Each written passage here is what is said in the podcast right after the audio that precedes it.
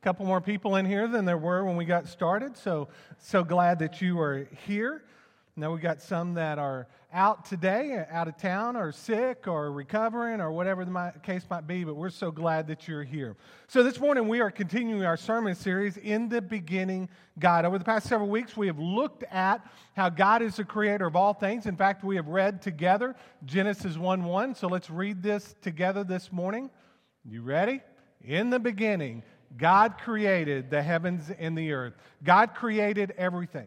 He spoke all things into existence. He is the Alpha and the Omega, the beginning and the end. God's word makes it clear, doesn't it, that God is, God was, and God always will be. So this morning, what we're going to do is we're really kind of um, looking at part two of our message from last week. So we're going to look at Genesis chapter 2, and we're going to hone in on verses 18 through 25 a little bit more this morning. Our title happens to be our closing point from last week a marriage made in paradise. So if you have your Bibles, and I hope you do, turn with me to Genesis chapter 2. We're going to look at 18 through 25 together. Our message point is God ordained marriage with the first of his creation. If you recall from our message last week, I asked the question Do you believe it is possible for someone to have a perfect marriage? And then I asked the question How many of you in this room have a perfect marriage? And believe it or not, there were actually some that raised their hand in both services. There were actually, um, I believe, two men in this room. Maybe there was one man in this room and two in the other room, um, but he's not here today. So I don't know if his wife got a hold of him and um, he is still trying to recover from that or what the, what the deal is. But I, will mention um, to you his name, Tom Griffin. Um, Terry Russell was one, and Jim Clements was the other.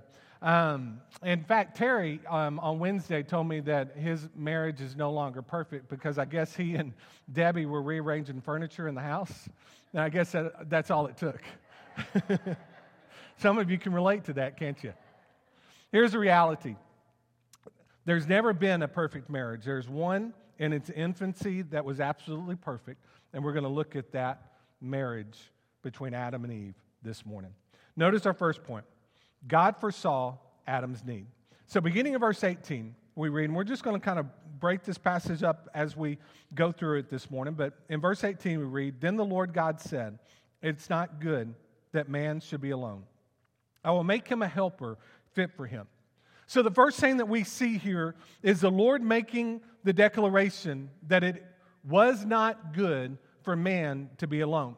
Even before the Lord would create a desire within Adam's heart, God already made the declaration that Adam and his singleness was not good. Solomon would declare in Ecclesiastes chapter 4 two are better than one because they have a good reward for their toil. For if they fail, one will lift up his fellow. But woe to him who is alone when he falls and has no, not another to lift him up. Again, if two lie together, they will keep warm. But how can one keep warm and though a man alone, and though a man might prevail against one who is alone, two will withstand him. A threefold cord is not quickly broken. So our good God had a good plan, didn't he? God recognized that it was not good for man to be alone, so he would create a helpmate in the person of Eve. Notice our second point God fostered Adam's need. In verses 19 through 20, we read Now out of the ground the Lord God had formed every beast of the field and every bird of the heavens, and brought them to the man to see what he would call them. And whatever the man called every living creature, that was its name. The man gave names to all the livestock and to the birds of the heavens and to every beast of the field. But for Adam, there was not found a helper fit for him. So even before Adam knew he needed a partner, God would foster within his heart a desire for a wife. In fact, he would do this by parading every one of the, the, the animals before him the beasts of the field, the livestock, the birds of the air. And two by two they came, male and female, they passed in front of Adam. And Adam would give every single one of them a name. But at the conclusion of naming all of those animals, Adam would be left wanting, wouldn't he? He would be left with an emptiness in his life, having recognized that each of the animals had a partner, but he did not. Woman, what we know, completes man, doesn't she? Not only would she do this physically, but in Eve, Adam would get a helper. Men, and a wife, we have found the greatest earthly treasure that we could receive. She's a gift from God, just like you are a gift to her. Now, women, you got a complex creature in your husband. I'm going to be the first one to tell you that. He tends to grunt, he tends to complain, he tends to stink a little bit, Larry. Um, he tends to be a bit of a baby at times. I love what David Dyke shares. He says, Lady, I real, Ladies, I realize that sometimes it's so hard to understand men. Since I am a man, let me help you a little bit. You need to understand what your husband really means when he says something. When your husband says, This is really a good movie, we're about to see, it means this movie has a lot of guns, lots of explosions, lots of fast cars, and zero romance. When your husband says, honey, take a break, you're working awfully hard, what he means is that noise that you're making is keeping me from being able to enjoy my game. When he says, I just cut myself, but I'll be okay, what he means is I just severed an artery, but I'm never going to admit that I need some help. When he says, You look great in that outfit, what he really means is this stop trying on the outfits. I'm hungry. Let's go eat. Some of you can relate to that. Now, men, we got a beautiful woman in our wives, didn't we? But we also got an equally complex person. Dr. Alan Francis wrote a book called Everything Men Know About Women. Anybody read that book before? Here's a copy of the, the cover of that. Um, I actually went out, or didn't go out, I actually got online and I ordered this book this week, and it was supposed to be here yesterday. But guess what? Didn't show up. Um, but I, I, I read enough of this book to realize that I know about the same that I knew then about women that I know now. Um, there was a there's a little bit of a um, some some critic down at the bottom with the Daily News wrote fully reveals the shocking truth. This book is a hundred plus page book. It'll cost you six dollars if you order it on Amazon. It says here international bestseller, millions of copies sold. Here's a problem with this book you open it up, and there's zero content on the pages. It is a 100 page empty book. So when you get that book, man, you're going to know just as much about a woman as you did when you started. Psychologist Sigmund Freud wrote Despite my 30 years of research into the feminine soul, I have not yet been able to answer the great question what does a woman want? I hope that y'all can help with that. Peter would write these words in 1 Peter 3 7. Likewise, husbands, live with your wives in an understanding way. That verse right there tells us a lot, doesn't it? A woman would say, If you would just listen to me, you would understand me. If both a husband and a wife would spend more time communicating with each other, we would probably know each other much better. The reason there are struggles within a marriage is because when you have two sinners that commit to do life together, you're going to have some issues. For a marriage to work, you have to work at it. One Christian marriage counselor said, The only thing I've ever seen will make a marriage last is that the couple wants to be married to each other more than they want to divorce. Again, in Ecclesiastes 4, we read, Two are better than one. Let me say this I know that we have many within our faith family that find themselves single again, and some of you in this room can relate to that. For some, this singleness is re- recent. For others, you you lost your loved one several years ago. A message like this is difficult. And, and one, on, on, on one hand, you can relate to the ache that Adam experienced. You also can relate to the joy of doing life um, with a companion. I don't know if you will remain single or if you even have a desire to marry again. But what I do know is that in your singleness, the Lord is enough. His presence is enough. Jesus would tell all of humankind before he would ascend um, to take his rightful place next to the Father in heaven. he would say these words I am with you always to the end of the age. The Lord would tell Moses in Exodus 33 My presence will go with you, and I will give you rest. Some in our church are young and single. Some, as Paul did, may desire to remain single. Both states are equally valued in the eyes of God. But regardless, give your singleness over to the Lord and ask Him to meet the desires of your heart. Notice next, God fulfilled Adam's need. So in verses 21 and 22, we read So the Lord God caused a deep sleep to fall upon the man. And while he slept, he took one of his ribs and closed up its place with flesh. And the rib that the Lord God had taken from the man, he made into a woman and brought her to the man. You know, God did not create man, or woman, like he created man. Man was created from the dust of the ground, but woman would be created from the side of man, from his rib. If there was no other reason to disbelieve that you and I went from goo to you, it would be the creation of a woman. No amount of random chance could have ever formed such a beautiful, complex individual as a woman. Can I get an amen? Men, can I get an amen there? Larry? There you go, Larry.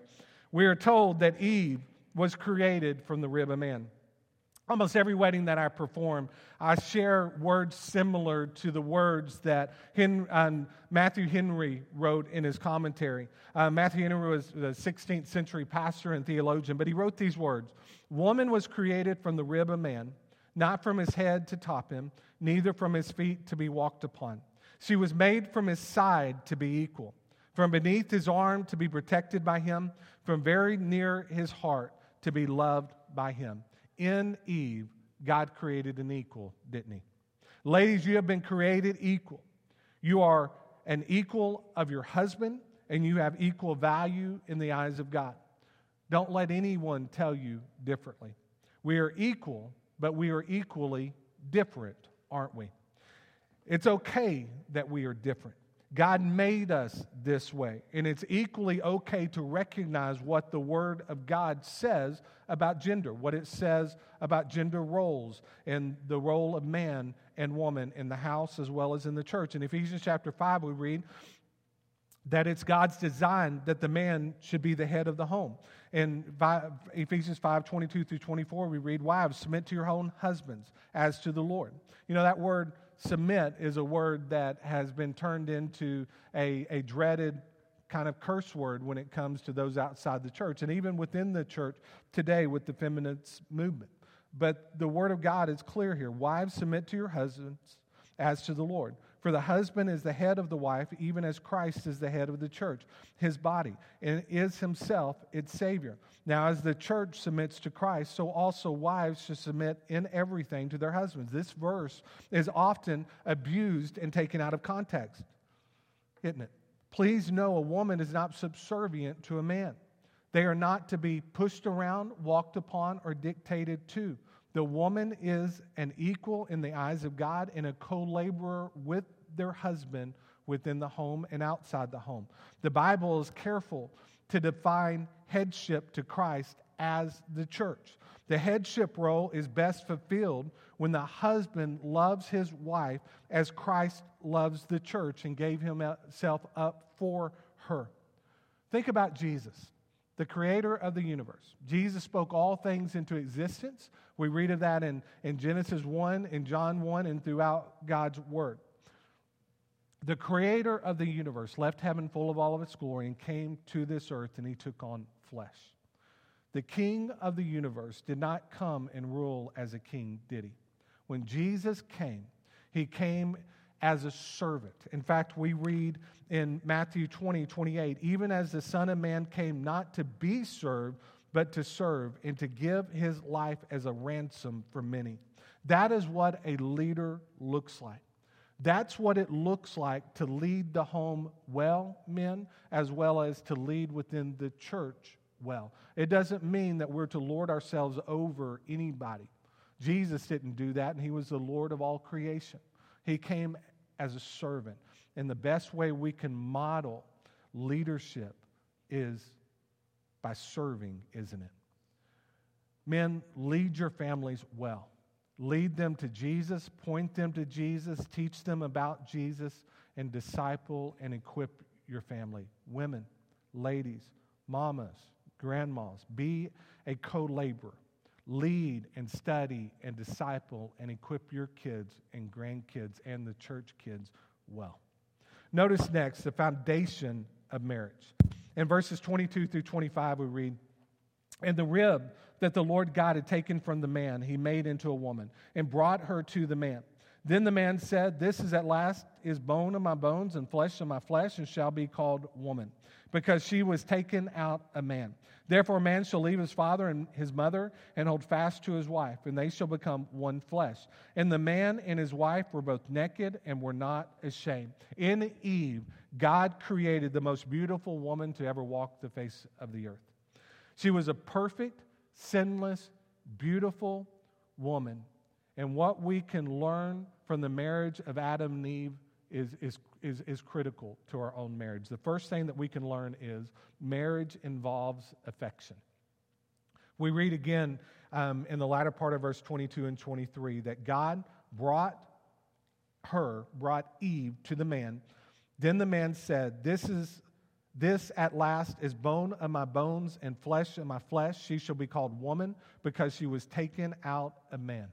When Adam took one look at Eve, he did, ju- he did not just look and walk away, did he? Um, one writer says what we actually have here is a strong Hebrew exclamation in the writing of this. These words don't capture the spirit of what Adam said. Um, this writer goes on to say that, that when Adam took a look at Eve, he probably said something like, ooh la la. You know, he probably, when he looked at her, he didn't just say woman, he probably said, whoa, man, right? The word woman means man ish. She was taken out a man. She is a beautiful counterpart and a beautiful helper of man. I bet when Eve saw Adam, her reaction was equal to Adam. She was probably blown away as well. This truly was a marriage made in paradise. God the Father created two unique individuals that were perfect for each other. Men, you want to cause your wife's heart to take a few extra beat, praise her with your words. Tell her that she is beautiful. Tell her that you love her more today than the day that you first met her. Praise her, lift her up, and encourage her. Now, I'm not a good husband. Okay, I'll be the first one to tell you that. All right, many of you in this room have read the book by, um, by Gary Chapman, um, The Five Love Languages. How many of you have read that book? Okay, all right, one person in this room has read that book. All right, but most of us probably know of the love languages words of affirmation, physical touch, receiving gifts, quality time, acts of service.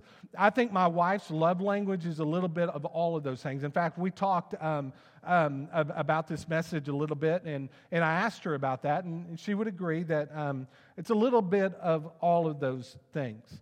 When it comes to words of affirmation, I think all of us can do a better job of working at that, right? Um, I think the greatest um, wordsmith of all times is a man by the name of King Solomon. Now, remember Solomon, he wrote Ecclesiastes as well as wrote the book um, Song of Solomon. And I want to share with you a few words that this great king shared to his wife. He said of his wife, he said of his wife's hair, well, it looks like a flock of goats. He said of his wife's teeth, your teeth are like freshly sharp horns, or short, shorn sheep. He said of his wife's neck, it reminds me of an ivory tower. He said of his wife's nose, Why, it's just like the Tower of Lebanon. Women, if you heard those words, what would you say? You probably wouldn't respond very well to that, right? Um, but in those days, apparently that was a compliment. Men, don't share with your wife things from the um, Song of Solomon, okay? Don't do it because it's going to get you in more trouble than, than not. Um, King Solomon was a smooth talker, but obviously, and obviously he knew the way to his wife's heart. Again, let me encourage you to use modern language when praising your spouse. Next, we see here marriage involves faithfulness. In verse 24, we read, Therefore, a man shall leave his father and his mother and hold fast to his wife, and they shall become one flesh. Within this verse, we see three principles that are essential to a healthy marriage. The first thing that we see here is the word leave. Therefore, a man shall leave his father and his mother. Even before there were children, even before there were parents, this instruction would be given to Adam and Eve. The new bride and groom, what are they to do? They are to leave their fathers and their mothers, and they are to, to, to cleave to one another. They are no longer to be dependent upon their parents, but they are to be dependent upon one another. You know, I've known many a marriage that has failed because this basic principle was not followed. Instead of working through a problem as husband and wife, one or both partners ran to mama and daddy. Okay? So if you are a young person, don't run to mama and daddy. If you are a parent, don't embrace your sons and daughters when they come back and they unload on you everything negative about their spouse. What happens when this does occur? In laws become outlaws, don't they? You want to cause your parents to turn against your spouse? Run to them and tell them everything that's wrong with your spouse. I promise you, your daddies already know everything that's wrong with the person that you married, right? We are called to leave our fathers and mother not to return to them. Another key to healthy marriage is to hold fast and cleave. Again, in verse 24, we read, Therefore, a man shall leave his father and his mother and hold fast to his wife, and they shall become one flesh. To hold fast or to cleave is a picture of marital faithfulness. A husband and wife are joined together, they no longer live independent from one another.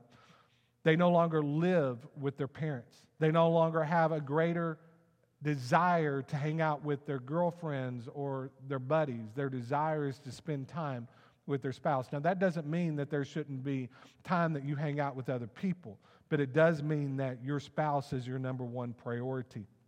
They have a desire to hold fast to one another, to spend time with one another, and to joy, enjoy one another. As we see next, another key to a healthy marriage is oneness. Therefore, a man shall leave his father and his mother and hold fast to his wife, and they shall become one flesh. This right here is speaking of a one flesh union. I'm not going to give you a Song of Solomon sermon this morning because I'm not prepared for that. But if you want to have a good marriage, then unity in marriage is essential physical unity, emotional unity, and spiritual unity. Think about it. You and I are body, soul, and spirit. And when body, soul, and spirit are united, then we are going to have a successful marriage. However, if any of these areas are out of balance, then there will be problems within our marriages. If one person has a wandering eye or becomes attached physically or emotionally to someone else, that right there can destroy a marriage. Jesus said in Matthew 5 27 through 28, You have heard that it was said, You shall not commit adultery.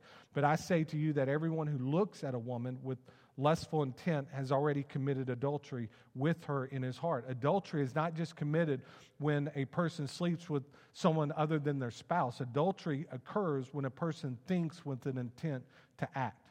Keep your marriage vows and remain faithful physically, emotionally, and spiritually to your spouse. God brought the two of you together to literally change the world together. That begins in the home. Marriage also involves innocence. In verse 25, we read, And the man and his wife were both naked and were not ashamed. It is God's design that there be zero shame between a groom and his bride. Shame comes when couples do things outside of God's intended plans. God's plans have not changed, have they? Man and woman are to leave and cleave and become one. This occurs on the wedding night, not before. Husband and wives remain faithful to one another and keep yourself for your spouse. Now, I know there is no perfect marriage because there is no perfect person, right? Some of us in this room have failed our spouses by not being the man or woman that God created us to be. Men, we have always, um, not always probably been the spiritual leaders within our home that we know that God intends us to be. The only way we will be the spiritual leaders of our homes will be when we are growing in our relationship with one another.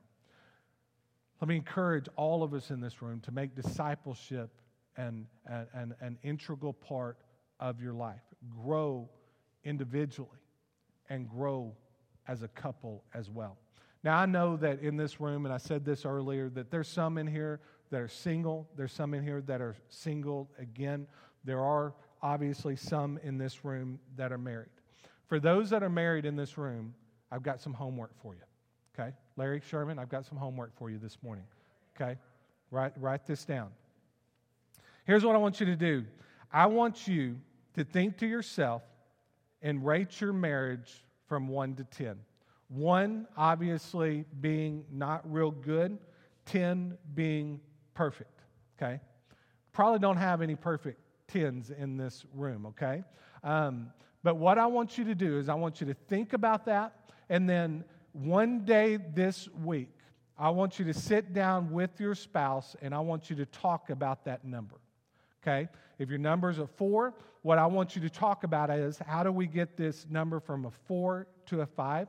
How do we get this number from a five to a six or, or whatever it might be? That is your homework to do. There will be a test next week as well. Um, so take some time to do that. It's important that we grow in our relationship with one another. Um, I'm going to close with this you want to have a successful marriage, then here's 10 tips that I have for you. Number one is this build the foundation of your marriage upon the Word of God. God's Word needs to be the foundation on which your marriage is built upon. Put the Lord first in your marriage. Put your spouse second in your marriage. Put your kids third in your marriage. And don't get three and four reverse. Don't put your kids before your spouse. Because when you put your kids before your spouse, when your kids leave, you know who you're going to be left with? Your spouse. And, and that may not be a good thing if you haven't cherished your spouse um, all the time. Number five, talk to each other. Number six, listen to each other. Communicate with one another. That is essential within a marriage. Seven, learn or continue to date each other. Okay? That's important. Date each other. Go on a date at least once a month. If you can't do once a month, then, then do it. Uh, do it as frequently as you can, at least once a month. Try to do it weekly if you can, or every other week. That's what drew you to your wife. That's where you got to know your spouse the most is when you were dating them. Continue to do that. Number um, eight, learn to forgive your spouse. That is essential as well. You have to learn to forgive, okay?